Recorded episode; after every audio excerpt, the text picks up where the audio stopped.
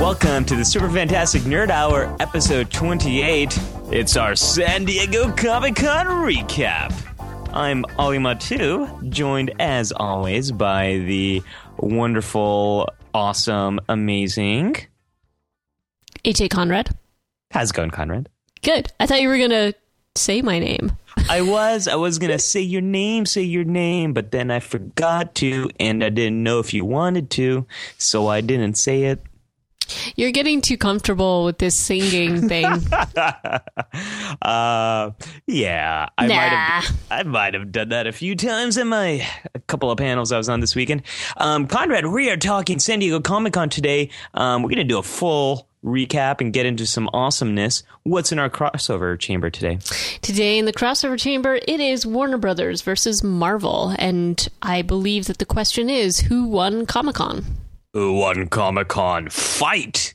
And then uh, we will be recounting my top five San Diego Comic Con moments. It's been really hard for me to hold on to these moments and not tell you about them until the podcast, but I did my best. I didn't want to give you any spoilers, and uh, I, I'm very excited to share some stories with you. Cool. Um, by the way, I do love your singing. I was just giving. you know I do. Oh well, we should do a um, top five singing nerd hour moments sometime. uh, so we should also mention that um, you know I really I I know how um, how hard it is to get to San Diego Comic Con and how um, expensive it is and how difficult it is to get tickets. So I did as much recording of panels as I could. So we're actually going to be releasing two San Diego Comic Con episodes. This is the official Super Fantastic Nerd Hour episode 28, but we will also be having a bonus episode released as soon as Olimatu can get around to it and recover from the craziness of this weekend. And so that episode will be out as a bonus episode, and it's going to have um, some of the panels some um, interviews and some fun stuff on that one. So look out for that later this week. I can't wait to hear it. Oh, there's one panel in particular I can't wait for you to hear. I think I know which one it might be. so um so let's get started we got a lot to recap um conrad and i think part of where to start on this story is why even go to san diego comic-con so as i was alluding to just a moment ago it is an incredibly hard con to get into um, they ha- it's the it's the biggest fan gathering, biggest convention in the United States. It's one of the largest gatherings in the world. It's second only to some Japanese conventions, I think. Um, it's incredibly hard to get these tickets. Not only are they expensive, but there's a a kind of a lottery system to get them. If you had tickets last year, it's a lot easier for you to get tickets for next year. But um, if you're the general public, it's kind of an open lottery. So the question I want to start with is why even bother going to San Diego Comic Con? Well, I mean, I think that I mean it has grown into this in, insane thing. So, um, as a I am not a huge crowd person, but if it's a crowd full of people that are totally into the stuff that you love, and it's you know some really cool stuff that's being announced and you get to go and, and see all the people that are in your favorite shows and you get to really hang out with i think for me the biggest attraction would be to hang out with people that are also that into that stuff. Um, you know I, I think that that's a huge attraction it's also very family friendly and if you're into the cosplay thing you get to to see everybody in all their crazy costumes and it's just uh, you know it's kind of like Halloween in July, in my opinion. so so it's just I think it's it's just a lot of fun. Um, I have never been to San Diego Comic Con, so I must confess that. Um, but we are going to, to New York Comic Con this year. But I, I just think it's when you get that many like minded people together, and specifically people that are into like geeky and nerdy things, we have a lot of fun together. Like, Yeah, we do. we have a ton of fun together. It's awesome. And, you know, and it's not, um, I think there's been some stuff that's happened in recent years that I'm not so fond of. Um, but, you know, I think that's why you go and why you spend the money. And, and I mean, from a, from a geek perspective, you don't want to miss out. Like if there's some crazy big announcement, or, or something that happens and you don't really want to miss it and that's that's part of the appeal i think Yeah, I gotta agree with you. Um, I wrote an article a few weeks ago called "The Good, Bad, and Ugly Psychology of Comic Con." It's on Brain Knows Better, and the good was everything you just mentioned: the social aspect, meeting other fans, connecting with content creators, whether they're artists or writers or actors. Um, uh, you have a chance to really meet these people, express your gratitude for the work they're doing, um, and you get to you get to buy a lot of cool stuff too.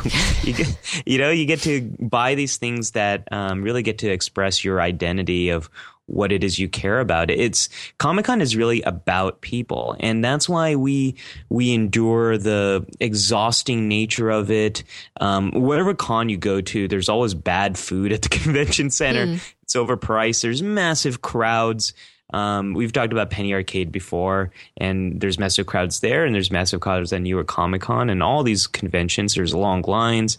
Um, there's all that stuff, but it, uh, that's why we go there. It's to connect with people, and you know, I think you're alluding to some of the ugliness of Comic Con, where where in large crowds, there's this idea of de-individuation. People experience themselves as an individual less so, and it kind of um, makes it easier to do really dumb things. And we saw some of this at New York Comic Con in 2013. There was some harassment of female geeks.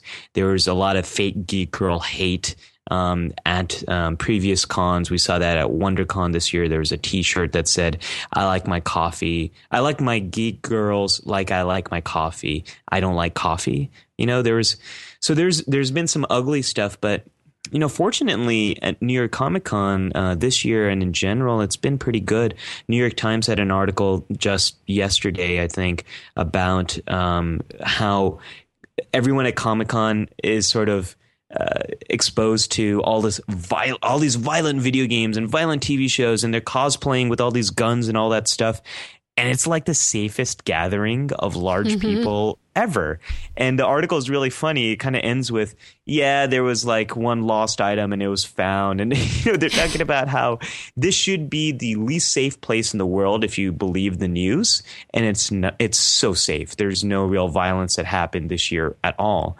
Um, I think one of the cops um, who's interviewed on that says San Diego Comic Con is one of the safest, most pleasant crowds crowds to work with crime actually went down last year in downtown because of San Diego Comic Con. And it reminds me of this quote from Neil deGrasse Tyson, which I think sums it all up. He said this last year at San Diego Comic Con. If Comic Con people ruled the world, the future would be invented daily and warfare would be nothing more than bar fights with toy lightsabers. That is the world I want. So I, I think it's it is this ultimate gathering of like-minded passionate geeks. Yeah, but then you also have, you know, a zombie walk going on in San Diego, people in cars getting freaked out and sideswiping some some woman who's yes. dressed as a zombie. I mean, I know, you know, like I'm not trying to I'm not trying to make light of that at all, but um I just think any any gathering where you have that many people, something is going to go wrong. Um Unfortunately, that woman was okay. I think she had a broken leg, but she kind of survived. No, she did survive, and apparently, the driver of the car was, I believe, he may have been disabled. Um, oh wow! And his kids were freaking out because the zombies were surrounding the car. But then, like after he injured her, all of them converged upon the car and were like rapping on the windows. It's like I can't imagine. Like if you were kids in that car, that's like a traumatizing event for the rest of your life. Oh um, yeah, it's that would be a difficult experience to go through. um, but no, and I, I have seen this. Um, there's this whole thing, and you know, you and I have discussed this before. When things become mainstream, there's always this uh, sort of a negative feeling from some of the people that were fans from the beginning. Sort of like, I discovered this first, so it's my territory, and I don't because you came to this later, then you're not you're not really a fan. Yeah. And and I I really dislike that way of thinking. I really do. Um, Is that and, what you were talking about with some of the stuff that you haven't been as happy about in recent years? Yeah. Um, yeah. because you know what? The thing is it's it's if you have these amazing creative shows, if you have well written shows, it, like really imaginative things, I want more people to like them because to me that means that more shows will be made. And yes, you will get the people that are trying to do this stuff and don't do it well and try to try to do it and it turns into like charmed, you know? But Sure.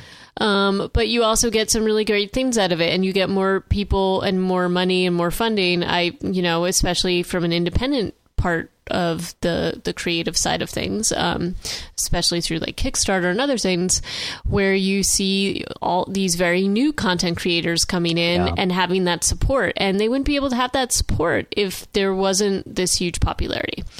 Um, yeah, I, there was a really great article uh, on uh, IO9 by a uh, indie Comic Con um, uh, person. Who, I think this person's with Image, and he said, um, you know, there's a lot of talk about how Comic Con isn't focused on comics anymore, but he goes into this essay talking about how it's great for indie creators and and anyone who isn't Marvel and DC gets a ton of attention. Um, just to quote a little bit, focusing on Marvel and DC at the expense of the dozens of other publishers and comics, and then declaring comics a failure at San Diego Comic Con is incredibly myopic. It's a mistake to think that Marvel and DC are all that mattered, and that their events or announcements dictate the future of capital C comics. Marvel and DC are comics, just like the other publishers, and they make some great ones when they let their creators do their own thing. But at this point, you can't treat them like the entirety of the comic book industry or even two companies that can dictate the future of comics. They run the movies, and that's cool, but running comics, it's just not true anymore. Image in particular outsells Marvel in the book market as far as trade paperbacks go, and that holds true in the comic book market lately too. Um, people like Marvel and DC, but they want more than Marvel and DC. And so it, it is um, indie creators. Um, it, it's fantastic for them because these are individuals who might not get exposure or at least uh, attention from larger press at other events, but you can come to Comic Con and actually be able to get explore, explore and get exposed to a ton of other stuff beyond Marvel and DC. Well, yeah, and I mean, I'm not. Yes, I, I do see uh, like I do see the point that it also means that there there's sometimes a, there are mediocre things that come out into the market, and you just kind of have to accept that. But you know, sci-fi, fantasy, all this stuff has a level of cheesiness to it that people kind of accept and adore as well. There's a, there's like definitely that kind of um that stuff out there, which isn't, you know, maybe not extraordinarily well made, but imaginatively made and done with a lot of heart and done with, you know, whatever budget you might have lying around. And people forgive that stuff. So I just, I feel like people should be a little less, uh, have a little less nerd rage over some of it. Um, and then the fangirl thing, uh, it's just so disheartening because, you know, it, I get it. And it's kind of like, well, you know what? Just let everybody have fun. I feel. Do you feel like this is like sort of a weird reaction to the booth babe thing? It's. I think it's an assumption that um, fans who are female are booth babes. You know, and you know the whole quote booth babes. These are individuals who are hired to basically um, work the booths, and to they might be models. They might have some background like that.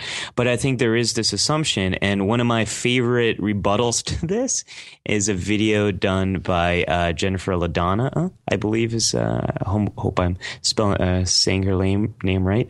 Um, Jennifer um, did this amazing satire for last year's uh, Comic Con, where it was it's called "Dear Fake Geeks Go Away," and it's turning this back around against guys and talking about these fake geek boys, where she's going up to these buff like. Um, cosplayers without their shirts on. This one guy who's dressed as Bane, and she's like, "Now, are you a real geek or are you one of those fake geek boys?" And he's like, "Well, I am. Uh, I'm a big fan of Bane," and he's, uh, you know, not, he's not breaking character. And she's going around and saying, "Do you believe that we should start issuing geek cards to prove that people are real geeks?"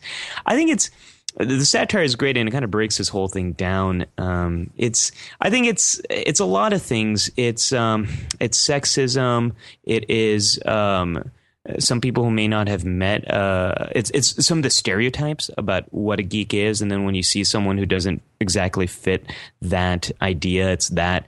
I think it's also something you and I have talked about before. It's, you know, a lot of geeks have a history of being marginalized, and sometimes that means we are more sensitive to these things and we're, we're more welcoming.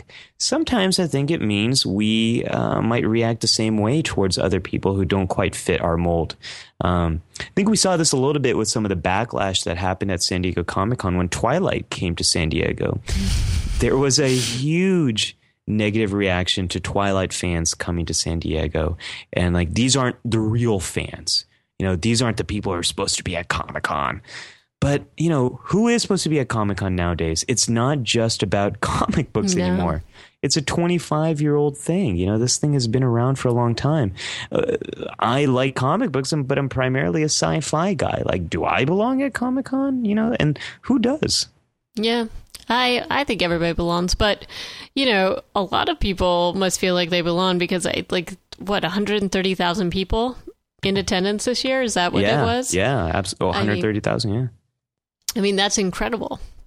And uh, yeah, I think it's I do think it's huge. Maybe it has gotten a little too big just in terms of like numbers, but well, let's let's talk about that because this was actually one of the first years where we might have some evidence of that. It's been talked about before. Is the Comic Con bubble going to burst? And we should clarify for listeners that San Diego Comic Con is uh, it's run by Comic Con International. It's a nonprofit. Um, they run um, a couple other conferences. They run WonderCon, and um, the other regional conferences are not run by the same group. And New York Comic Con that we're going to is run by a different company, and um, every region kind of has its own thing. So while sometimes you say, "Oh, I'm going to Comic Con," people are like, "Oh, I went to Comic Con," and you're like, "Wait, really? You went to Comic Con?" They're like, "Yeah, I went to Comic Con in Salt Lake City," and that's like a different thing. It's run by a different group. So when we're using Comic Con here, we're talking about San Diego Comic Con, and there was a great article on Slash Film this year titled "Is Hollywood Giving Up on Comic Con? What's Missing from the 2014 Schedule and What It Means?" So the gist of the article was next year should be one of the biggest years in cinema history. We are getting some gigantic sequels and uh, big genre movies. Everything from um, a brand new Avengers to Interstellar to Jurassic World, the Fantastic Four, reboot, a new Terminator, Mad Max, Fast and Furious 7, a new Hunger Games, Tomorrowland, uh, Big Hero 6, uh, Dumb and Dumber 2, and then down the pipe, pike, pike, pipe, what is it? Pike. pike? Thank you, Conrad. Um, is Batman v Superman: Dawn of Justice and Star Wars Episode Seven. However, they were commenting that the schedule was missing many of these big movies. Um, and some studios like Disney and Universal and Lionsgate weren't even showing up at all. Uh, Disney minus Marvel wasn't showing up. So, what do you think? Has the bubble burst a little? Well, I, I think that when you are trying to get people's attention and you have this much stuff going on, I think the concern, especially from the studios, is that why are we putting this much money out there when we're not even able to really make a splash. I mean, I, I think if you have very specific things where you can make a splash at Comic Con, you're going to leverage that and put that in and, and say, okay, we're going to go and, and we're going to announce there, we're going to have panels there and whatever. But I think you have to pick and choose and decide which is going to make uh, have like the biggest ripple effect. No, I mean that's it, I, I, I also think I also think that there's like a lot of other avenues in addition to Comic Con. There's smaller cons. There's just a ton. I mean, I actually think social media just provides so much coverage for this kind of thing. Um, and geeks on social media are super active. So, I mean, I honestly think that they just they they probably have pared down what they're doing for that reason. Yeah, I agree with you. You know, if we look at last year, um, we had movies like Pacific Rim. It was a darling of Comic Con, big panel. People were very excited about it, and uh, it didn't do that well that that year. Um, and you've had other movies like Scott Pilgrim versus the World, which I believe was screened at Comic Con, and it didn't translate into um, a, a, bigger box office um, success for the studio. So I think um, for the last decade, Hollywood has believed that perhaps Comic Con was this magic solution to increase their revenue and directly get to these fans who are very active on social media, do all this stuff, get some good buzz. But it hasn't really translated to much. And I think part of that is the fans that show up at Comic Con, they're outliers. They're kind of super fans, and they're probably going to see this, these movies already. And the people that you um, necessarily want to reach out to might not be at Comic Con. Um, it's also very expensive. If you think about it, like you take like Marvel, for example. Um, you know, we're going to get into their announcements. They brought in the almost the whole cast of the new Avengers. They brought in the uh, the cast of Ant Man. That costs a lot of money. Mm-hmm. Paying for their hotel, paying for their transportation, paying for their entourage, um, paying to make sure the the the talent is happy. Um, that's a lot of money. And is it, you know, it's not uncommon for these big studios to spend millions of dollars just to make their panel happen. Um, and I got to tell you, Conrad, I'm, you know, I, we do the super fantastic nerd hour and, and all of that, but I'm not, I'm not covering this for my day job. Um, like I'm not going to Comic Con for my day job. The panels I went to are not the panels that we're going to talk about in this first segment um, because I would have to wait overnight to get into Hall H and all of that. I was I'm more interested in the other type of fan- panels where you might hear from some of the writers or they might bring uh, different celebrities together to talk about um, these different ideas and movements, or there might be anniversary panels uh, like the Teenage Mutant Ninja Turtles 30th anniversary panel. That kind of stuff mm-hmm. is what I'm more interested in. Or the Firefly panel. Or the Firefly panel, right? And and the other stuff, the stuff that is Hall H, the stuff that um, Hall H, for those of you who haven't been to Comic Con, is the big room that people camp out for. Um, most of that stuff is online by Monday. So I don't necessarily see too much value. Um, I guess as a journalist, maybe you do have to be there. Uh, but as a fan, I'm so much more interested in spending time and meeting other people um, that I, I, can't make that sacrifice to camp out um, overnight.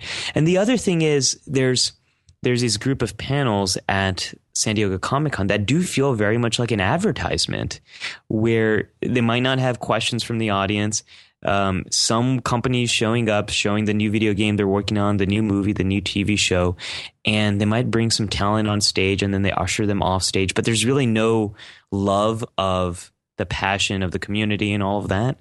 I'm not really interested in, in that kind of stuff too much. So I don't know. Um, Hollywood wasn't really as big of a presence there. And was there any big news that broke out of Comic Con that kind of reached you, someone who who was like on the other side of uh, of the country? Well, you know which piece of news reached me instantaneously, which Diana Prince. Die Prince. What news would that be? Uh, that would be the reveal of Wonder Woman. Um, the dun, Zach, dun, dun. Uh, Zach, the we we got to see an image of uh, Gal Gadot. Um, is that how you say her name? Gal Gadot, I, I believe. Yeah. Um, in her Wonder Woman outfit, uh, Zack Snyder's vision of what Wonder Woman looks like, and so, of course, the minute it came out, everybody was sending me photos asking me what I thought of it. Does Wonder Woman have a sword? Um, you were not the only person that asked that of me, Ollie. thank goodness, thank goodness. Um, I, I, had my I had my geek cred challenge pretty significantly when um, I and you know asked the random person next to me about that. A ton of people asking about you know this looks like Xena and all this other stuff, and I'm like, well, yes, it looks like Xena because Xena's kind of a ripoff of Wonder Woman. so, yeah, I guess you could go there. Um, you know, I I see what they're trying to do there. I'm not wild about the the colors and how muted it is. Um, I, I don't, you know, it's it's a little bit what what we you and I talked about this offline a little bit, but I think that there's this initial reaction when people are trying to to show, you know, a new character or or do an intro. Um, and there's there's usually immediate, and this is the one thing I, I don't. There's immediate nerd rage over certain things, and I heard I saw a lot of people saying that she just isn't. Um, she isn't woman enough, and she isn't all this. And you know what? She's actually a she's a she looks very athletic and Wonder Woman's supposed to be athletic and maybe this is like a different vision of that. And I'm not before actually seeing her in action, I don't really want to tear her down. Um yeah. but you know, uh, this is from the person who sat through that abysmal Wonder Woman pilot that was on. Did you ever see that? I, I haven't. The one that was filmed a couple years ago. Yes, it it I, is unwatchable. I haven't actually seen it. No, it's pretty bad. Um, but but again, it's like I was very excited to see it. Like, I wish she would looked a little bit more distinctive in terms of the costume, because you, you can mute. You know, you don't have to go those crazy colors, but you could make it a little bit more interesting. And it looks kind of mud colored to me. um, so my first reaction to seeing it was, um, I, I, you know, I was ex- the last in- incarnation that I'm familiar with is you know Lynda Carter's, and um, that was a very bright and colorful and much more patriotic um, in its its palette. And this, like you were saying, is very muted. Um, so that kind of took me by surprise. But you know, I gotta tell you, I maybe it's because I've seen the image over and over and over again for the past few days, but it's really grown on me. It looks very, um, it looks very usable. It looks like it's this some type of like Xena s kind of um, a little bit of a flexible material. I don't know if it's leather or what it's supposed to be, but it looks like something that you could actually fight in. It kind of looks more like she's dressed in metal, but I'm not sure. um, but she's Wonder Woman, so she can get away with it. And also, she's a warrior. She's supposed to be able to fight. And. Hence this, the sword. Hence the sword. She's got an arsenal of weapons that I think, unless you read the comics or you're familiar with her, you don't really know. I mean, she's got some insane stuff going on that she can do. Um, well, and it's got it's got the trademark W W um, on on the uh, kind of on the belt area, and it's got um, an eagle sort of on the top of the outfit. Um, so it it's got some cool stuff. I got to admit. Um, honestly, the thing I'm also excited about is it's yeah, it's muted, um, but it's also it looks like she's on a like a volcano or near a volcano. Um, there's like looks like there's lava. I don't know if it's lens flare. flare. I'm thinking it's lava.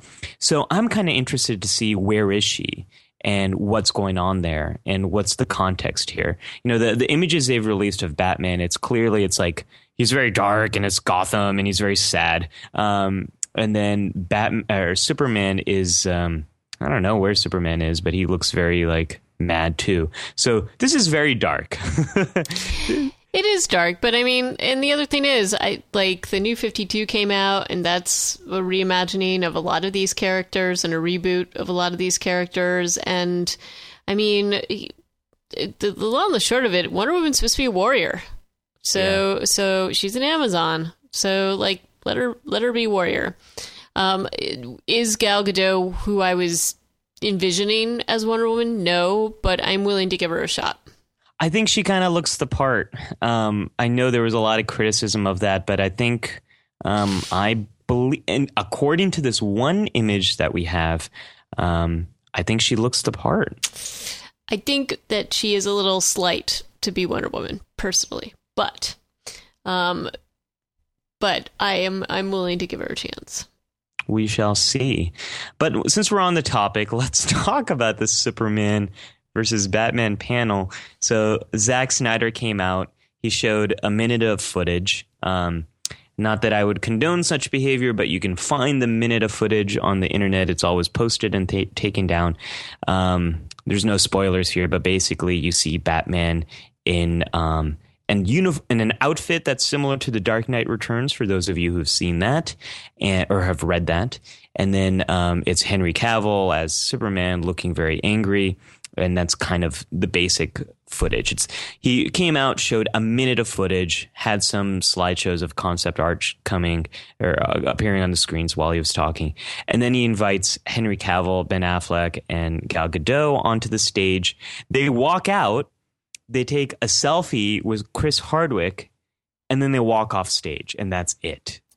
That's pretty lame. it's it, it, what what were they doing conrad i don't understand you're going to spend all this money hold production on your movie that's filming right now fly into san diego have your three principal leads appear together for the very first time not say a single word and by the way ben affleck looked very confused when he walked out on stage um, henry cavill looked good though i must say he looked he looked pretty good he looked pretty honky he looked pretty. he, let's just say he looked good. Um, and then they walk off whoa, stage. Whoa, whoa, whoa! Do you have a little crush on Henry Cavill? I okay, so I saw Henry Cavill um, on the Superman seventy five panel at San Diego last year, and he was such a gentleman. He was such a nice guy. He was answering all these questions. I think I've had a little bit of a fanboy crush on Henry Cavill ever since. Um, but I got to tell you, he really, if you look at this video footage, and we'll, we'll put the link up in the show notes, man, this guy looks like Superman. Um, yeah, too bad. Never mind. so I, don't know, Conrad. It was a bit of a of a letdown here. They had Batman's cowl on display in the exhibit hall, and it looks very like angry and very dark, as everything does in this film. And they actually had um, all the Batman cowls from all the different versions uh, up on display. I was hoping for more here. I was hope. Uh, I know everyone is hoping for the Wonder Woman reveal. We got that, but um, I was hoping for more. Well, yeah, because you kind of you don't come to a panel like that just to watch them take a selfie. That's to me, that's thumbing your nose at the fans. A bit. I gotta agree, totally. totally. Um, and maybe there were reasons for doing that, but then say that or something. But don't don't just do that because you know people probably were waiting. How long were you waiting to get in there?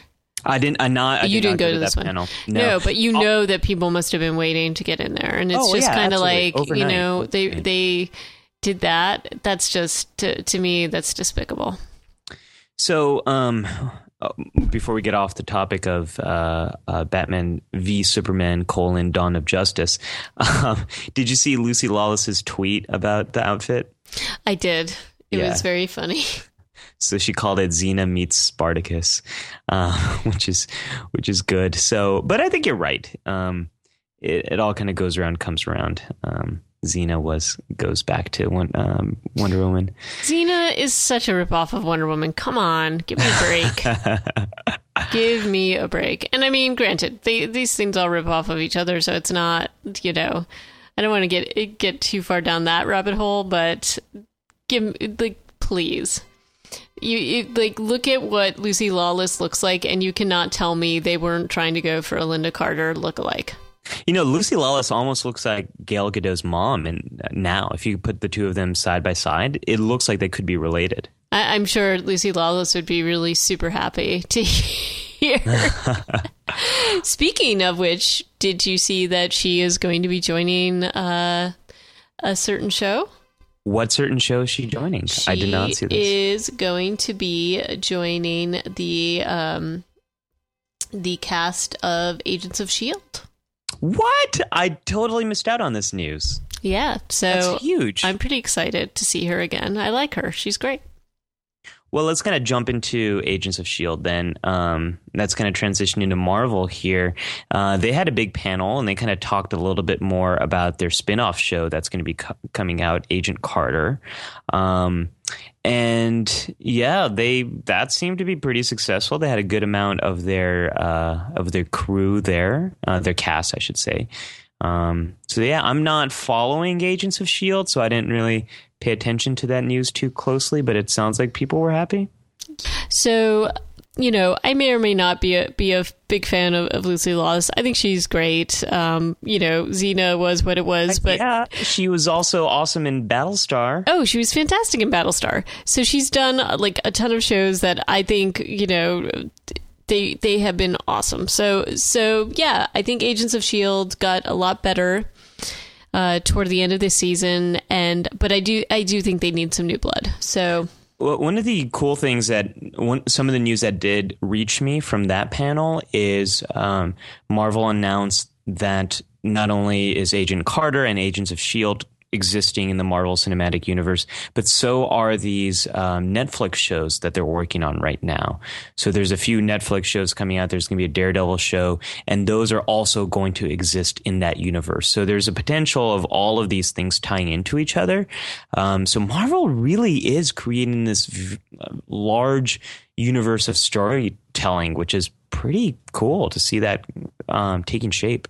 Yeah, it's cool, and I'm I'm really psyched to see that they're they're being smart about how they're linking different storylines into each other, Yeah. and Yeah. that they're just not creating like recreating the wheel every time and being like, okay, this is a separate universe. They really are trying to cross market, and I think that that's a smart thing to do, and it's fun for everybody when that happens. Totally. So speaking of Marvel, um, their film panel was a pretty big hit on Saturday. Um, they they had um, they did not have Joss Whedon. Um, and they didn't have Scarlett Johansson, but beyond that, they had the whole cast of Iron Man three there. Um, they announced who is playing Thanos. They didn't really say where Thanos is appearing in what movies. Potentially, he might be the main villain of Avengers three, um, but they did have they did announce that Josh Brolin is going to be Thanos. Um, they announced Guardians of the Galaxy two, even though the movie isn't out yet.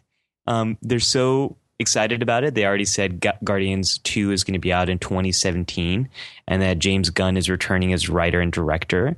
Um, and then they had a big Ant Man panel. Um, they had Paul Rudd out, who's going to be Ant Man. They had Michael Douglas. Um, that's kind of a big deal that we finally saw Ant Man, um, which has been teased for so long at Comic Con. So Marvel, um, and then Marvel. Did you see that big poster that they have of um, Avengers: Age of Ultron? Yes, I did, and it looked pretty cool. So I saw it, Conrad, and I was kind of disappointed. At the poster? Yeah, I, I was. Well, it's propaganda. You know, like it's not meant to. I don't know. It, to me, it was very much a Comic Con type of thing to see.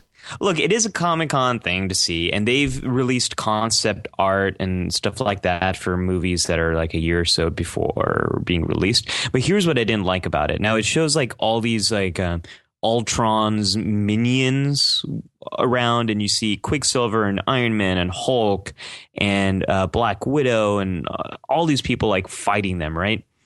But I saw that poster, and all I could see was this is the worst part of Iron Man three it's it's these like mindless drones. And it was also the worst part of the first avengers. Um, besides loki the villains that they're fighting are these nameless aliens these this mass of aliens.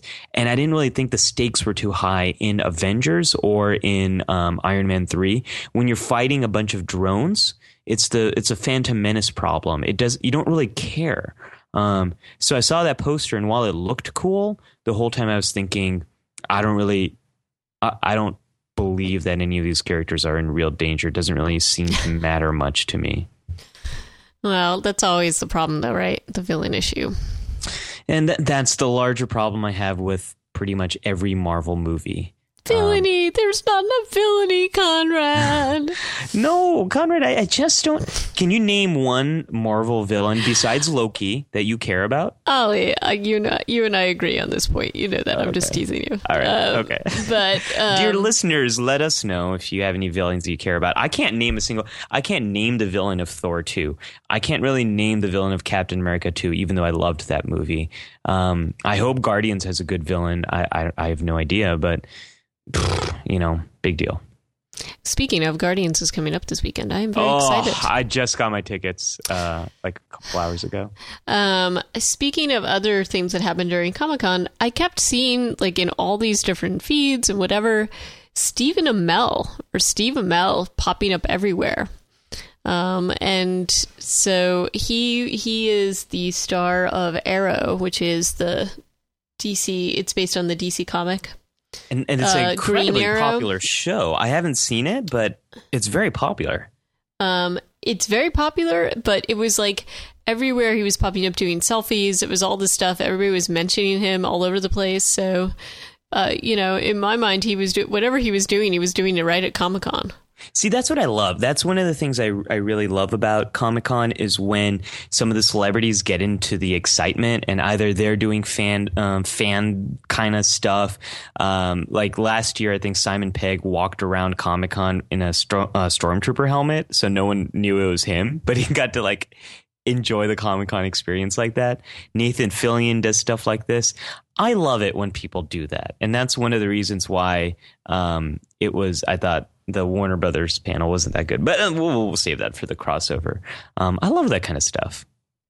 Yeah, no, it's it's fun. It's fun when people do stuff like that. Uh, I also saw a little uh, photo of of Jack Black walking around like with a stormtrooper helmet on.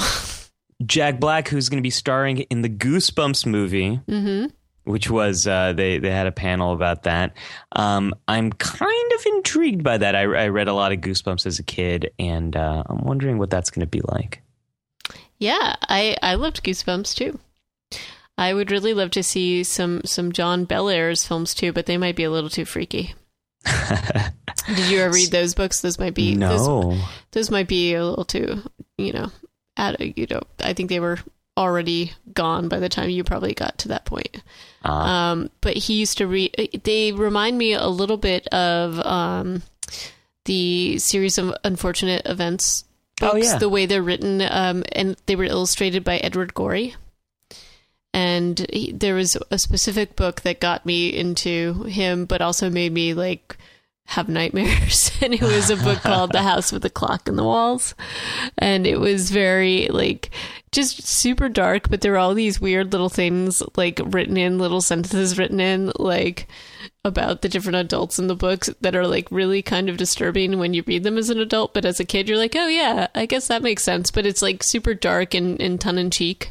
So i'm always i'm always surprised that they haven't really done something with those books well, speaking of dark, um, one of the other things that uh, did break into the news for me was uh, the Hobbit panel. Hmm. They had Stephen Colbert was moderating it, moderating it, and um, fans know he had a little cameo in the last Hobbit film. Um, so he came out in costume as the Master of Lake Town and um, kind of did this big speech about Hobbit. Um, had some of the cast came out, um, and it was it was kind of a nice celebration of um, of this last uh, Peter Jackson film. Uh, and one of my favorite things to read about that panel was uh, Benedict Cumberbatch was asked a question about the difference between the two characters he plays, Sauron and Smaug, um, and his answer was one's a dragon and one's an all-seeing non-corporeal entity of evil. Um, which i thought was a pretty awesome answer. So uh, again that footage is all online. We'll put it in the show notes. But if you're a fan of the series it was a nice uh, send-off from uh, a super fan celebrity or a, ce- a celebrity who's a super fan of the hobbit. Cool.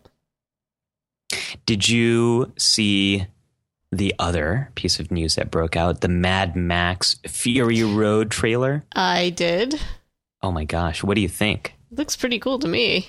It looks kind of awesome. I think this was one of the the big surprises of uh, Comic Con is how awesome this looked. It kind of reminds me of like uh, like a dystopian Fast and Furious movie, um, but more awesome.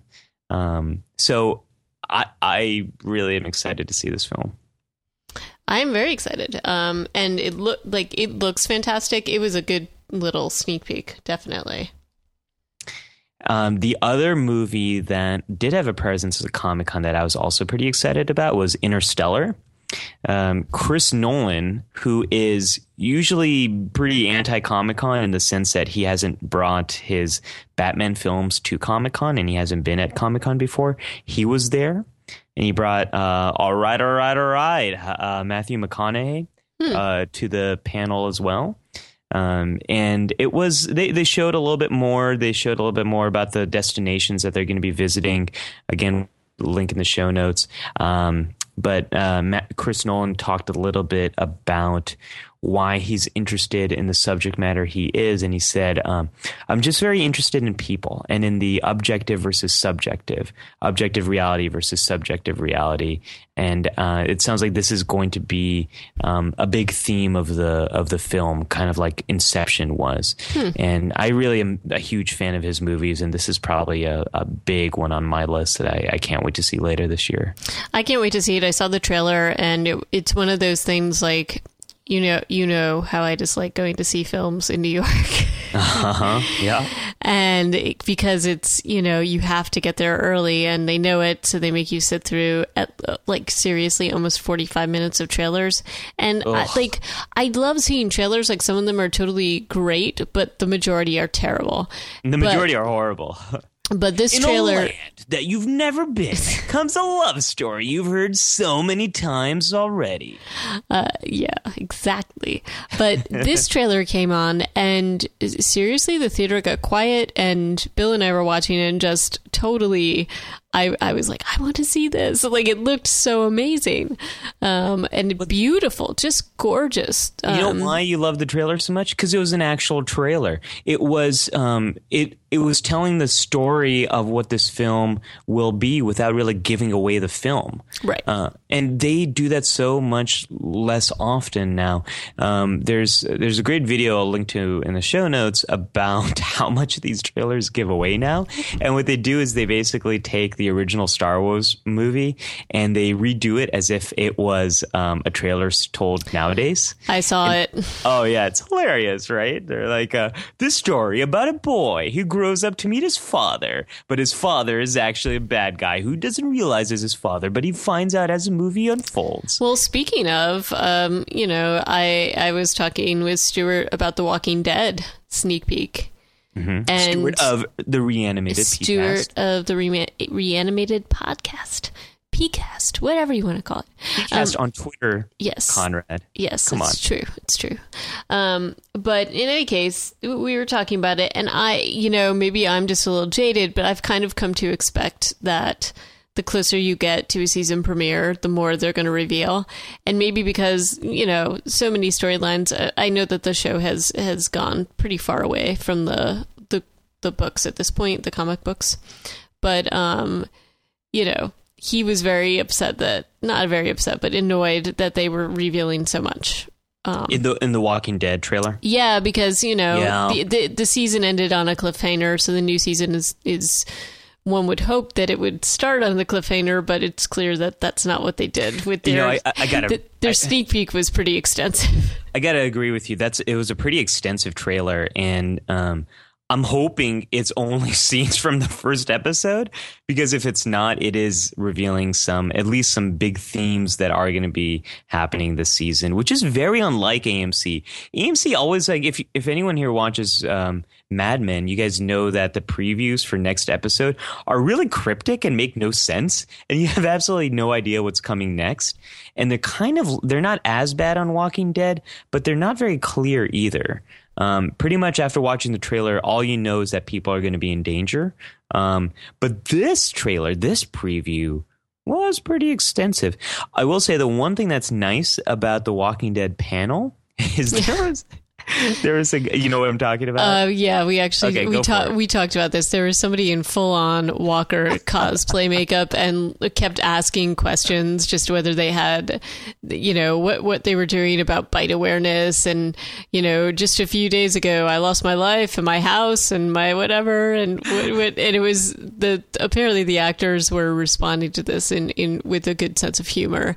I think yeah. they were also somebody had like like a whole can of pudding or something. Chandler Riggs, uh, who plays Carl Grimes, brought um, a giant can of pudding, just like he has um, on this past season of uh, of Walking Dead. Uh, I should have assumed that it was him who brought it. I just thought it was like a marketing thing. So. Um, so, well, they were the, the, the actors were in good spirits, and they they did a really nice job about this. And you know, I mean, in Conrad, I think this takes us into the whole interesting area of TV versus movies at Comic Con. You know, the only other two big movie announcements was we're getting another Godzilla. and and starring Mothra, Rodan, and King um, King Ghidorah. Um, so you know, there's going to be a big Godzilla movie, and it's uh, Gareth Edwards is returning after he makes his Star Wars spinoff. So, if you like the Godzilla movie, I guess we're going to get more of it. And the other big movie news was, uh, which confused everyone, was Skull Island is coming. Hmm. I guess a sequel or a prequel to King Kong. Um, the audience kind of didn't know how to respond to that one. But beyond that, the big news was all TV there was a massive Game of Thrones panel where they really uh, re- uh, revealed major casting news. Um, there was a really big Hannibal panel where they showed off a lot of footage. You already mentioned the Agents of Shield news with casting news there. They showed off a, a blooper reel for Agents of Shield, which was very fantastic. Um, and then um, Gotham the TV show coming out this fall, it was um, uh, previewed. Uh, Flash was previewed. Constantine was previewed. Mm. Zombie was Constantine. previewed. Cons. Oh my gosh! Oh my gosh! Send your complaints to at Ollie Mate. Um, and the other thing, I my my buddy and my buddy who was my um, my best friend traveling with me to Comic Con, Lowen Baumgarten. He and I tried to get into the Outlander panel, which um, uh, as many people know, is based on this very famous, uh, very popular book series. And I wanted to go because it's Ron D. Moore's new show. You might know him from Star Trek Next Generation, Deep Space Nine, Battlestar Galactica. Um, we could not get in, Conrad. It went around the corner, out the exhibit hall, outside, down these stairs, and then around another corner. I'm so, not surprised at all. massive line and that was, and I should say, that was about two hours before the panel. Hmm. And it was it was that big. So, um, and then there was another sci-fi show called Ascension, which is this space opera that that they're going to be doing. The Orphan Black panel, I tried to get into, could not get into that as well. Um, there was a Star Wars Rebels panel where they showed off a lot of footage. Um, Sam Raimi made an announcement that he's trying to make an Evil Dead TV series with Bruce Campbell. I thought you'd be interested in that. Uh, yes, yes. We, we talked about that on Reanimated as well. And I was much more excited than young Mr. Tiffin. so, a lot of TV news coming out. Is Comic Con going from um, being a, a, major Hollywood movie announcement venue to a TV con? Well, I think it's it's this ties into some of what we were talking about before. I think from a, a content point of view and uh, uh, you know just in, in terms of what people are doing. Think about how annoying it is to go to watch films. I still love watching movies. Like I don't when you hear me talk about how annoying how annoying I think watching movies um, is is in New York, it's not because I don't like watching movies in the theater, or else I wouldn't continue to do so, yep. even though I'm so annoyed. It's the movie watching experience. And, you know, we've talked about a few places that do it right. Um, it's some of and there's few of them. There's very there's few. very few, and you know some of it's like a general respect thing in terms of like people that are going in to buy tickets to these things. You would think that if you're spending that much money to go to see a film or or whatever you're going to see, that you would also respect everybody else around you. But that doesn't happen a lot of the time. And I sound like you know such a curmudgeon right now, but I, I don't think you do necessarily but, because I, I hear well, I hear this from people from a wide age range. And um, and and you know, there's some films that you really want to see on the big screen. You know, so that's what's so like frustrating. Marvel's about it. Guardians of Galaxy. Well, a lot of that stuff. But you know, the thing is, is that generally what people are doing on their commutes or in their car, you know, like if they're, um, you know, taking the if they're traveling, um, kids in the backseat of the car, people are watching. They're watching TV shows, they're binge watching on Netflix, they're watching on Amazon, they're watching web series, they're watching on YouTube. They're, they're, things have changed a lot. So I think the shift that you're seeing is just like a reflection of what's actually happening. Yeah, I think you're right. And there's we we're living in such an awesome era of TV. Uh, people have called us the the golden age of the TV drama, and the quality of what you see on TV has really improved tremendously. I'd, I'd say since about the um, the mid 2000s. Um, and it's just cheaper, it's easier, and uh, you're not really missing out on anything. The other thing here is there's also um, people have larger TVs and you can replicate that home theater experience. We've talked about this in our um, Oscars episode about the kind of the future of cinema. Um, and there's few movies that I, I do want to see on the big screen. I think I watch more movies in theaters for this show, but there's quite a few movies that we reviewed that I wouldn't have seen if if we weren't doing the Super Fantastic Nerd Hour.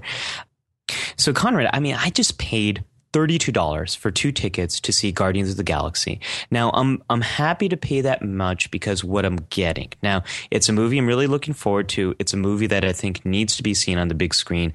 I'm seeing it in IMAX 3D. I'm seeing it in a real IMAX 3D theater which has assigned seating, so I'm willing to pay a little bit more so I don't have to show up, you know, an hour and a half before the movie starts like you do have to do in New York City.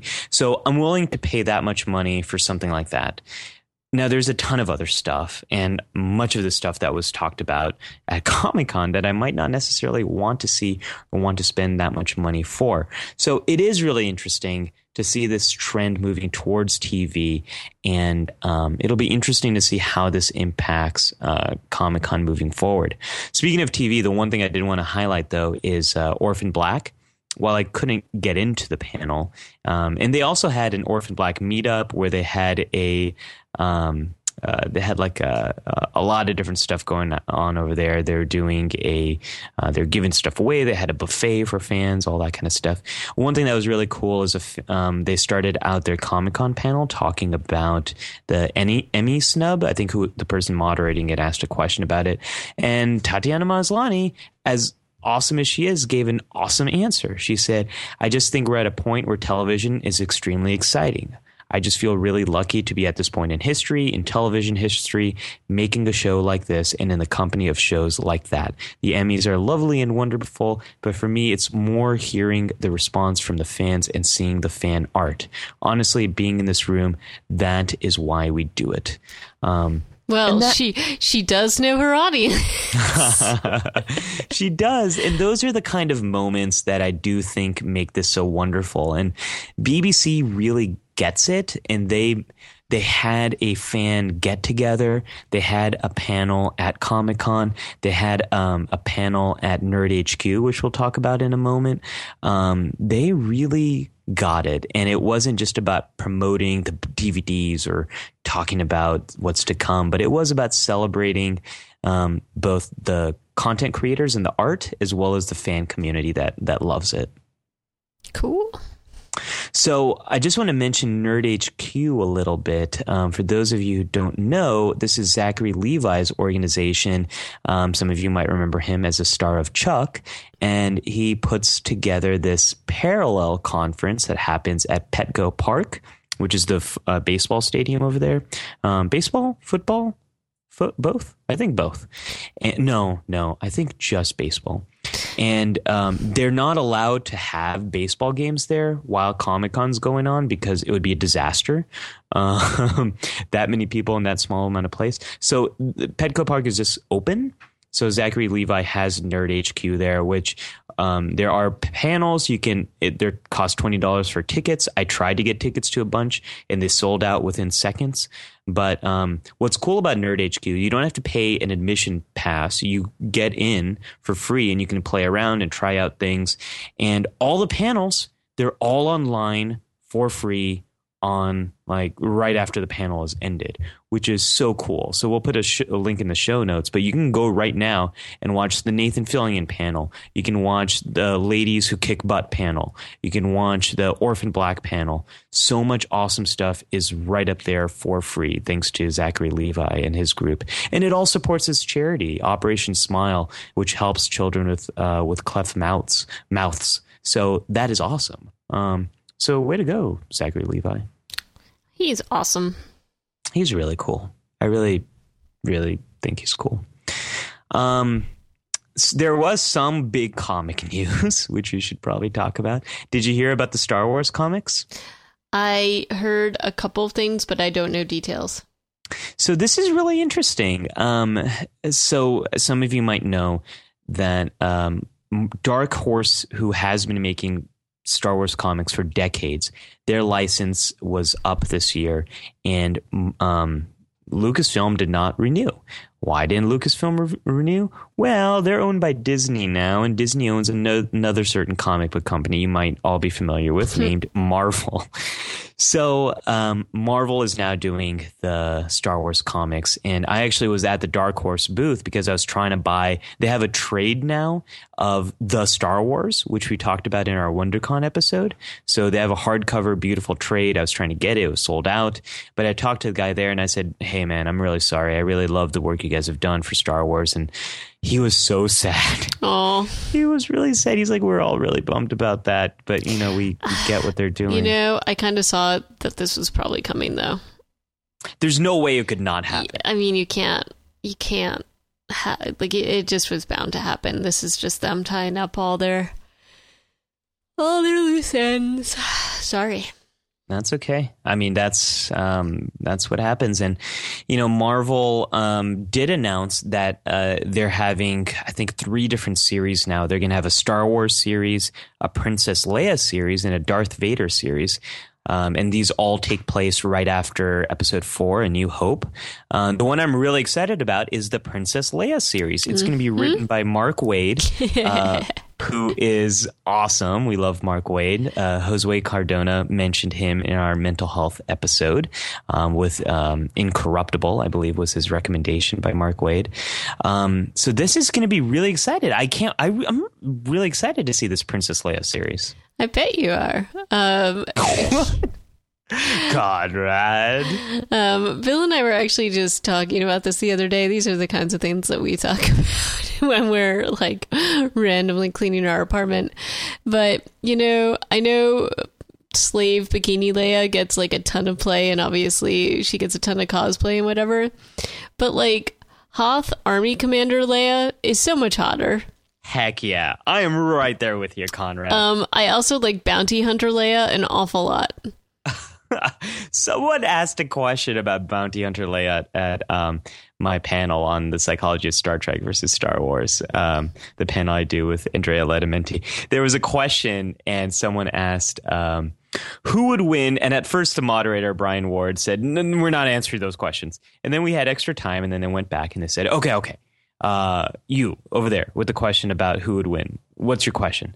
And he's like, um, who would win in a fight? Bounty Hunter Leia or Uhura? And we're like, that's that's it. Um, I I think that answer is pretty clear. It's got to be Bounty Hunter Leia. Um, so that did come up in our panel. But yeah, I totally agree with you. And this is this comic series is kind of looking at that era of Leia. How did she respond and deal with the destruction of Alderaan? So I think that comic series was going to look pretty cool. Yeah, I'll check it out. You know I will. oh. So yeah, we'll we'll see how um, how the Star Wars news plays out. Um, some more comic news. IDW, who has the license to Star Trek, um, the license to Doctor Who, um, and now the license to Planet of the Apes announced that they're going to do a Star Trek slash Planet of the Apes crossover comic series. I'm very excited about that. I knew uh, you were. those are two of my favorite things. And if anyone um, on the show hasn't read already, check out their amazing Star Trek Doctor Who crossover, which not only has the Next Generation crew and not only has the 10th Doctor, but they also, wait, 10th Doctor or 11th Doctor? I think 11th Doctor. But they also have the original series crew and a certain very popular doctor who wears a very long scarf. So um, they did a really nice job with that crossover.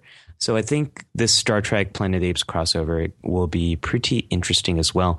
They also have the um, IDW also has the Ninja Turtles uh, license, and they presented on the Ninja Turtles at 30 panel, which um, we'll have more footage of on our bonus episode. So they've been doing some good stuff. I really um, I like that company. Cool.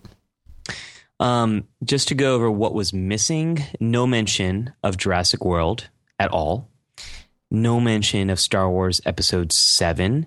Um, a lot of people thought there wasn't going to be anything because Disney has its own conference they do. It's called D23. And next year, there's also the Star Wars Celebration convention that's happening.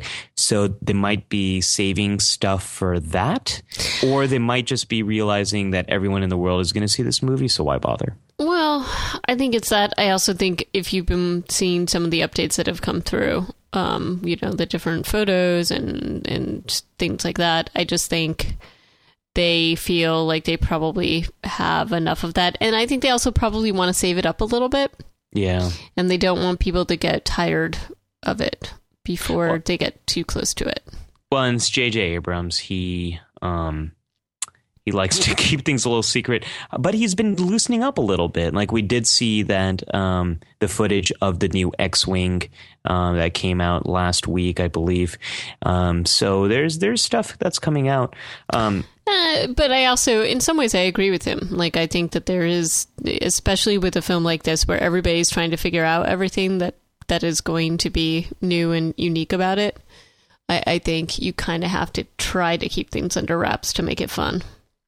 Yeah, and fun it will be. Um, I can't wait for us to talk about that. I know it's like December 2015, but I'm really excited for that one.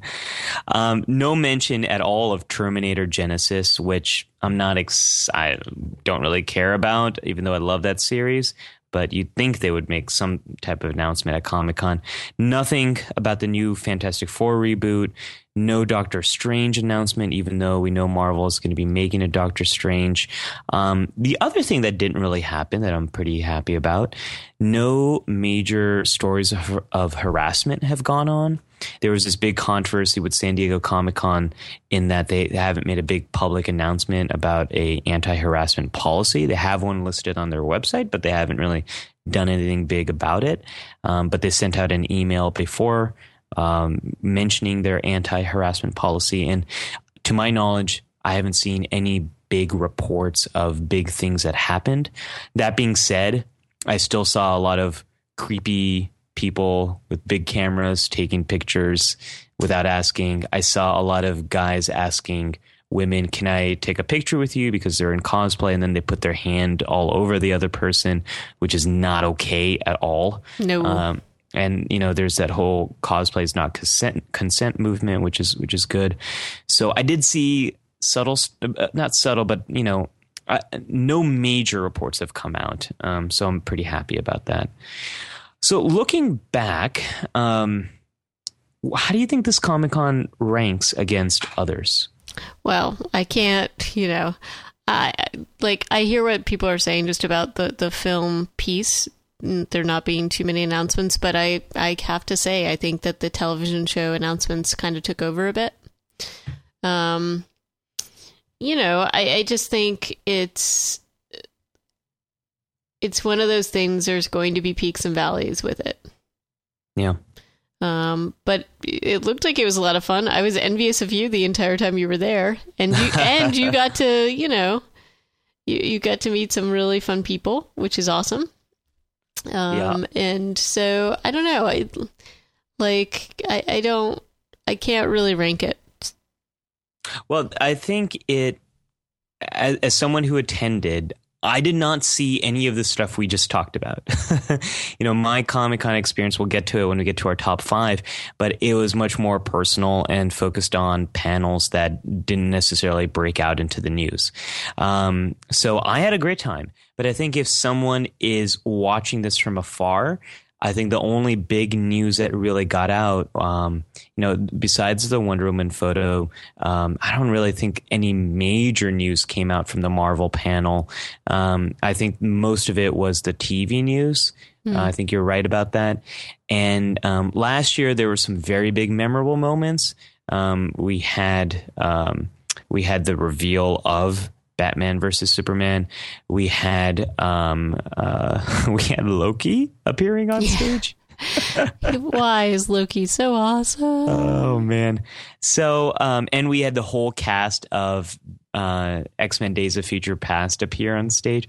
So there's some pretty big memorable moments last year. I don't think there's that one big iconic moment that exists for this year. Hmm. Um, so I, mean, IO9 wasn't really very happy with this Comic Con. They said, and I quote, "This was the most meh." Comic Con we've ever seen, and it might be a sign that Comic Con is collapsing under its own weight. I don't necessarily agree with that last part because I think Comic Con hasn't always been about the Hollywood presence. It has been since X Men and Spider Man came out, the movies. But um, Comic Con has always been about celebrating this community, and I don't think that's going to change. If Hollywood is there less, that makes me happy because that means there's less, there's more room to do the other stuff that I actually enjoy more. True. True. And speaking of, are you ready? To venture into the infinite crossover chamber. The Infinite Comic Con! Nice. Thank you. I kind of panicked. I didn't know what I was going to say. I didn't. This is going to be a pretty quick crossover chamber, I suspect. But Why is it that whenever we match up Marvel against a competitor, it's a pretty fast crossover? I don't know. I think I think today it's more because we've been talking for so long. Um, but no, no, I, this was this was destined to be a short crossover in the beginning. But um, All right. Well, we're crossing over Marvel Entertainment, the entity that makes the Marvel Studio films as well as the Marvel TV shows, and crossing them against Warner Brothers, who makes the DC Entertainment properties. So, including their films and their TV shows. And the question, dear listeners, we are asking today is who won San Diego Comic Con 2014? What do you think, Conrad? you know, there. It, I don't know. I don't know. I, I, you know, there's there were some really good moments. Uh, DC had a lot of TV buzz. There was all the stuff with uh, Steve Amell that I was talking with before. I mean, as I said, he was all over the place. He was doing silly stuff like um, he and Orlando Bloom were were posing for photos together as as like brothers in arms archers or something like that. Like, um, you know, I think I think that um, from that point of view, I think DC does TV really well. Um, Yeah. And they have a lot of TV coming out this year. Right. Um but uh, you know, Avengers had like a great panel with their with their cast. They had the the Lucy Lawless announcement um you know, it, like for for the TV piece with the Agents of Shield. Um, you know, I, like there were some really good moments, but they were mainly like to me the TV moments were bigger than their film moments. Yeah. Yeah. Um, but then, but then, you know, the, the Superman Batman panel was pretty. Other than the Wonder Woman reveal, it was a little boring and terrible, and I feel like it wasn't very nice to the fans. So Oh, it really wasn't. And it was also just, uh, you compare that to Marvel. Um, they had the uh, cast of Avengers walking out to Michael Jackson's Don't Stop. And uh, Robert Downey Jr. was kind of doing some dancing. He brought out some roses and was spreading out roses all over the place. And then, um, you know, the cast looks like they're having fun. And then Than- um, uh, the actor who's playing Thanos, he comes out uh, and he's like, he asks uh, Robert Downey Jr., "Where's my rose?" And they had this like fun moment, right? And he came out wearing a Thanos glove. Um, you compare that with the Warner Brothers panel where um, they look confused. They don't say anything. They do just take a selfie with Chris Hardwick. Um, and Chris Hardwick was cool there, but he's always cool. Like, you know, it's Chris Hardwick. So it just didn't seem like they had much joy or much. They weren't having fun up there. They just kind of walked out and walked back. They didn't say a single word, Conrad. well, you know how I feel about that already. So I know. I know. I do want to say that I'm more excited about the Warner Brothers TV shows. Like, I am really excited to see Gotham. Um, Well, that's what I was going to say. Like, they had a lot of good buzz going on on the TV side of things. Um, but I don't know. It's. It- to me, I don't want to say it's a tie. I think I think they did some really good things uh, on both both sides, but mainly with with the TV shows. I think you're right. well, and I, I don't. Uh, let me uh, thicken the plot a little bit. Um, my buddy Lowen and I went to the Marvel Cup of Joe panel, um, and this is where they have um, Marvel's uh, Joe Quesada, uh, who's the editor, and is he the editor in chief or is he the um, uh, the CEO. I'm not sure, but he's a bigwig. He's like the top person at Marvel Comics. And they had a whole panel with him where basically him and, and some of the big writers where you can ask them any questions.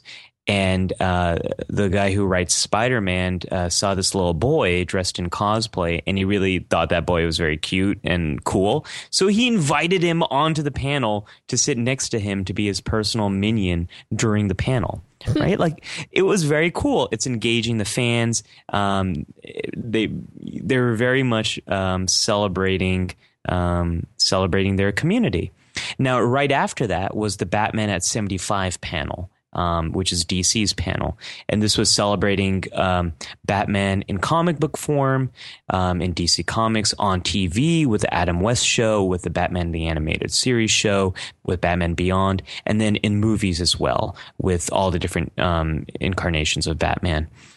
It, it kind of felt like an advertisement to be completely honest with you. They're like, well, and uh, things started with Adam West, and uh, the Adam West DVDs are going to be on sale soon, and then um, and now uh, we have Bat. This brings us to the present, where we have Batman Hush, which is on sale for this weekend only, and. Um, also, you know, and everyone was wondering, is Ben Affleck going to appear? Because last year Henry Cavill appeared at the same exact panel, the Superman 75 panel, and he didn't. And all they showed at the end was um, a picture of Batman in the new film, Superman in the new film, and Wonder Woman in the new film, and that was it. So it just didn't. It felt more like an advertisement where Marvel was advertising their stuff too, but they did it in a cool way, you know. Mm. Um, uh, there was even some love for Miss Marvel, and um, someone asked in that Cup of Joe panel, where do I get started with comics? And uh, one of the writers said, check out Miss Marvel. It's a great introduction to what a comic book character can be. So it just, um, I think Marvel just does a much better job of communicating, of engaging. And I know it's all business. I know it's marketing. I know they're selling their stuff, but they do it in such a more of a fun way and make it more interesting. And I, I, I, really feel like Warner Brothers and DC has dropped the ball for quite a long time now, and they've been playing catch up and they have not caught up. Yeah, I, I think I'm more swayed toward the Marvel side of things in terms of this Comic Con, in thinking just about the announcements and the different things. I mean, I just I think that they they market smartly and they handle things. And you know, I do understand that it's marketing, but I, I actually think that their people do actually enjoy or it feels like they enjoy anyway. it doing, does. It, it totally feels like that. It totally feels like that. And one of the things that Marvel did this year is they recorded most of their panels and they uploaded to YouTube the best hits of those panels. So we'll link to those in our show notes. But I did not see DC doing that hmm. and Warner Brothers doing that. Um, the DC Uni- Warner Brothers panels that I've seen online were recorded by people in the audience, not you know directly high quality records recordings from Warner Brothers. So I'm going to give it to them for that reason that I think they're more fun and they've made their stuff more accessible online to people who couldn't make it to Comic Con. Cool. Well, Marvel it is then. You are the winner of this crossover chamber. So, um, Joe Quesada, please do get in touch with Conrad or I, and we will send you your Super Fantastic Nerd Hour award for winning this crossover chamber. What's the award? Uh, lunch with us. well, yeah, yeah, yeah. Lunch to us. Transportation to New York City is not provided. Um, neither is lodging, but we will take you out for a burrito. I don't want to eat a burrito. What do you want to get with Joe Quesada? Maybe barbecue or something. All right, we could do that. We can uh, take him to our favorite barbecue place here. Sure. Or maybe invite Bill since he loves barbecue so much too. No, no, Bill's not allowed to have barbecue. He ate all the ribs the other day and didn't save me any. okay, Bill is excluded totally from this. Yeah. So before we completely lose our minds, because um, you and I are so tired, so let's get to. Uh, I have a good excuse. Well, we both have good excuses. Um, let's get to our top five San Diego Comic Con moments. This is what I've been so excited to talk to you about. All right, go. Because I don't have them, so it's all going to be you. So let's All go. right. All right. My number five. Um, and let me tell you how I picked these. Um, uh, I, I basically picked uh, things that um, were kind of unique that um, are real, true Comic Con moments that you just can't have anywhere else. And they're very memorable and fun moments for me. So it starts with uh, number five geeky TSA agents. So, so they let you take your broken phaser through. okay, okay. So, as people who are following me on Twitter know, I broke my phaser last week, which really, really was devastating. It was two days before Comic Con. I spent hours trying to figure out how to put it back together, and I ended up figuring out how to do that thanks to YouTube. Crazy glued it all together. Um, and then I totally thought it wasn't going to be an issue bringing it on the airplane because I thought you put it through the X-ray and you see that this is clearly not a real weapon. It's it's made out of this resin polycarbonate material. And- Ollie, Ollie, Ollie. well, people take stuff like this to Comic Con all the time for their cosplay, and I was doing some Eh. Spock cosplay. They probably do, but they probably check it, no? Well, so I didn't have any ch- anything that I was checking. So I was flying out of LaGuardia, and um, it, I was really concerned about being fragile and possibly breaking again. So I wrapped it up really tightly. So basically, a TSA agent saw a very uh, something that's in the f- in the form of um, of a weapon that was deeply packed and tightly wound and all that stuff. So there, I heard them say, I, I, I, I, I, don't know. I, I think that's a toy gun. I don't, I don't, I don't, I don't know. And then I heard him talking, and I was like, oh, I think you guys are talking about my thing. I've got, I've got a Star Trek phaser replica in there, uh, and which was totally meaningless to them. And this one guy who looked really angry grabbed my bag, took it all the way to the side and was said, Sir, is this yours? I need you to come here immediately. Now I was terrified. My heart was racing. I was like, oh my gosh. Um, my first immediate thought was not like, are they going to boot me off the plane? Um, my first thought was, are they going to take away my phaser? Um, so I'm feeling so bad for you right now. This is like horrible. uh, after all the work that I put into to fix it, um, I was really stressed. And so he unwraps it slowly because he didn't know what this thing was. And he opened it up, looked at it, and he was like, What is this? And I said, um, if you've seen the last two Star Trek films, this is a replica of the phaser from it. It's a part of my costume. And then he just stopped me right there. And he's like, do you know how irresponsible it is for you to be bringing this to the airport? Blah, blah, blah. He was really angry. Then, out of nowhere, this man appears, another TSA agent. He looks at that, he looks at me, and he says, Are you a Trekkie? And I say, Yeah, I am. And he says, Are you good in Comic Con? And I say, Yes. And then he turns to the guy who was inspecting the phaser and he said, Don't worry about it. This guy's cool. Let him go. Oh, that's so nice. Right.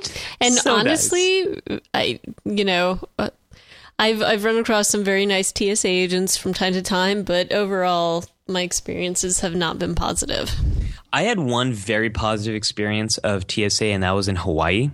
Uh, they were super, they were singing Bruno Mars, and they were super happy.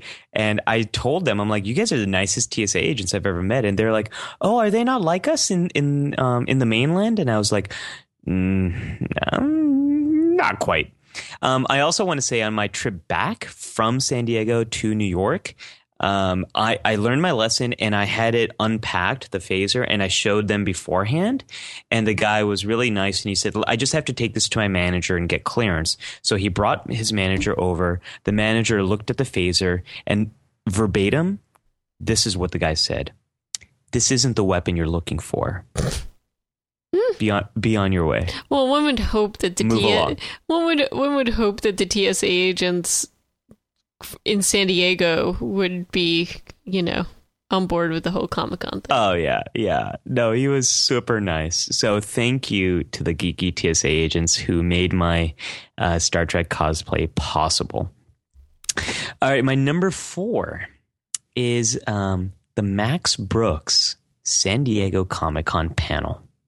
You sent me a couple of photos from this. I did. I did. I was very happy for you. I was like, oh, he's having such a good time. This is, looks amazing. I was totally, uh, totally geeking out. So, Max Brooks, our listeners, and uh, hello to any reanimated listeners out there, you probably know Max Brooks as the guy who wrote World War Z.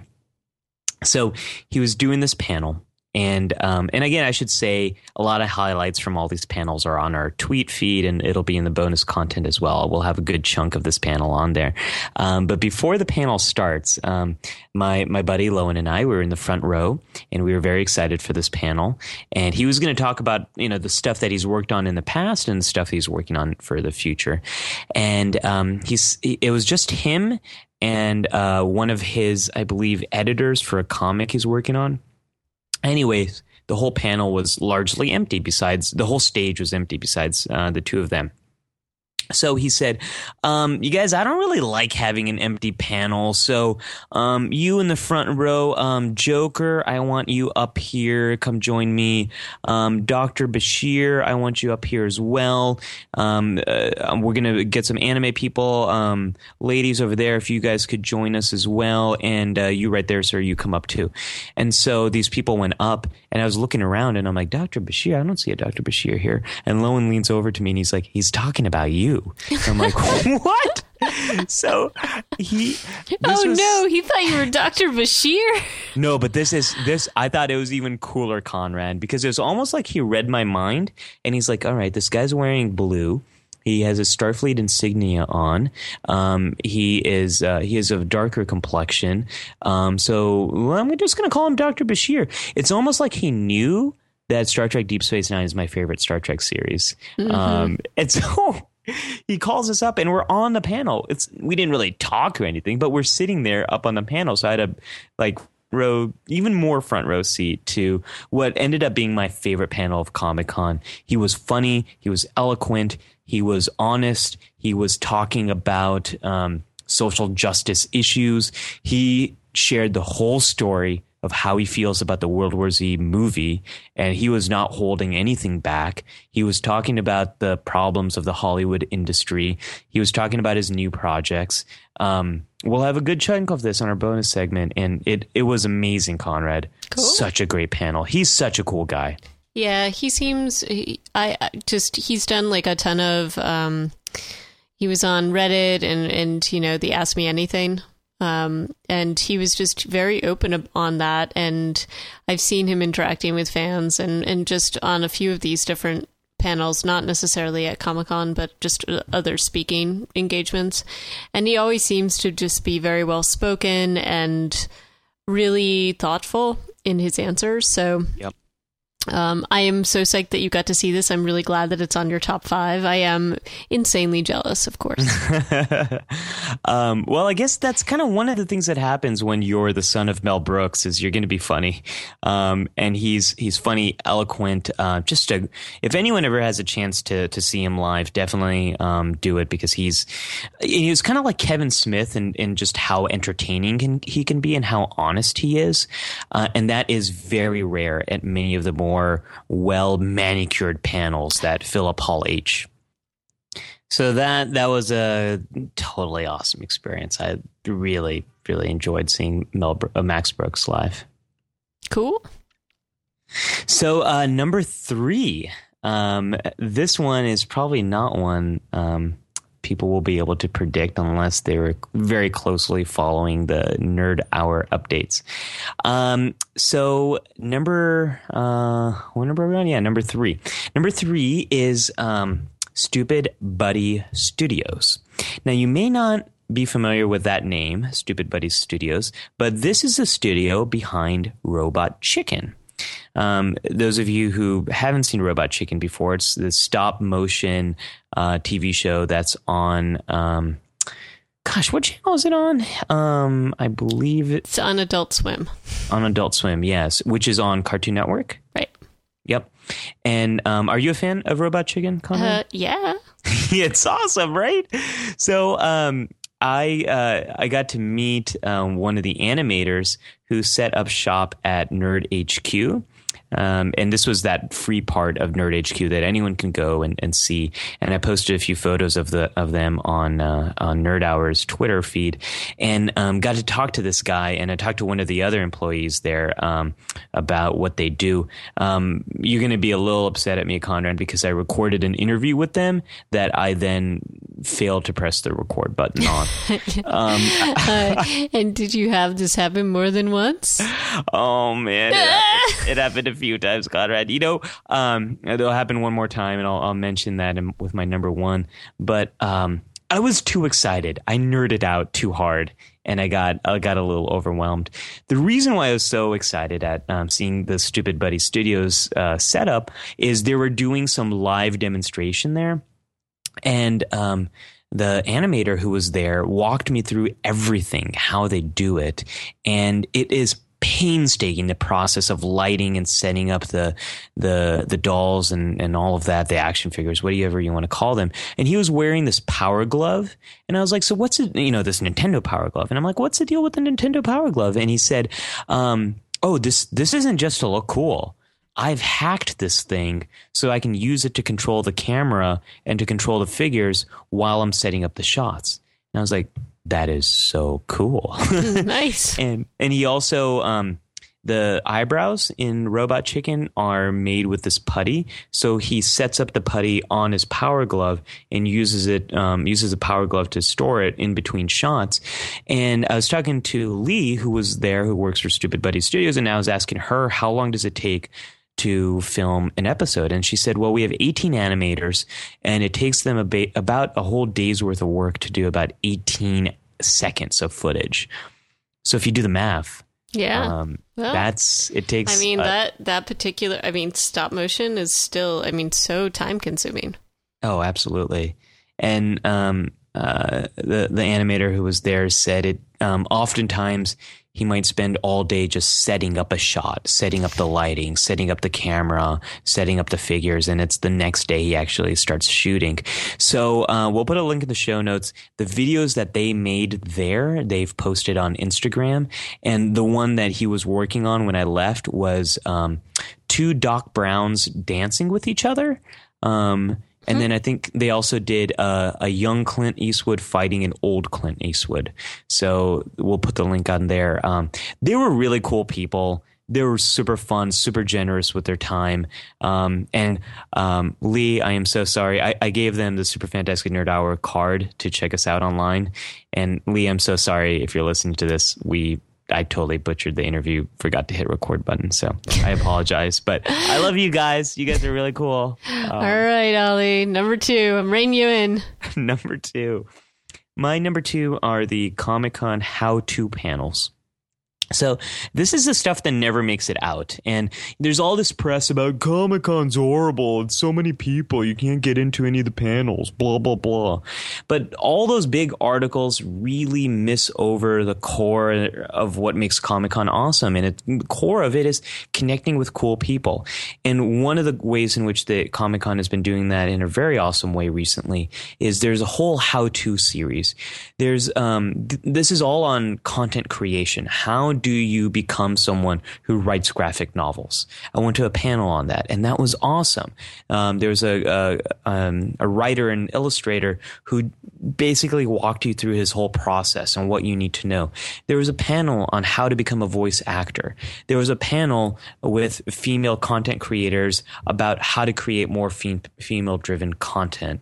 Um, and we, we, uh, or I did a lot of the live tweeting from that one, which you can check out online. And there was a lot of really cool stuff like that. So Comic Con isn't just about these Hollywood panels, these big kind of big budget uh, flagship panels, but it's also about these more intimate experiences where you get to learn how to become one of these really cool people. And I loved that. Cool. Well, I really want to know what your number one is. I'm very excited to hear this. I have a feeling that I know what it might may, maybe. You probably know what it is. Um, my number one is meeting cool geeks. Um, it's you can't get better than that when it when it comes to my experience of Comic Con. Is that what you kind of thought it would be, or some version I thought it would be that. Yes. um, I thought it might be hanging out with Lowen too, but you know. well, that's kind of a part of it. Um, uh, you know, one one of the really cool things is uh, listeners. We got to meet uh, a bunch of us got to meet, and uh, the Nerd Hour crew was hanging out in force um, at the two panels I was doing the psychology of cult TV panel as well as the um, psychology of Star Trek versus Star Wars panel. We'll have more samples of those on the bonus episode. But um, I got to meet some really cool people and people who listen to the show and people who don't listen to the show. Um, I want to give shout outs to some of these cool people that I met um, at Brainwise. Um, we got a chance to meet and hang out and talk. And we've spent a lot of time talking on Twitter before, but never met in person.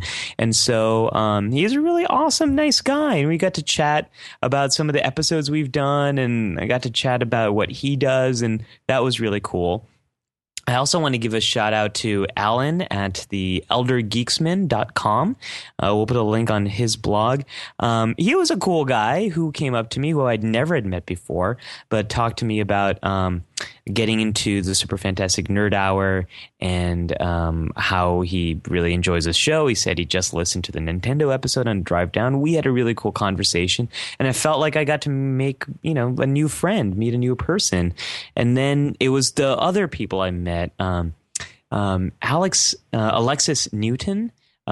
She's this really cool person that I met. Um, we'll put a link to her stuff. She's at Alex Newton on Twitter.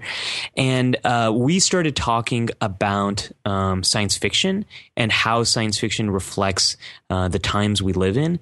And I asked her this question. I was like, why do you think science fiction in the past few decades has focused on the internal universe of our mind? So if you look at Neuromancer and you look at Matrix and if you look at um, Eternal Sunshine of the Spotless Mind, why has this happened? Because this is what she's writing her thesis on.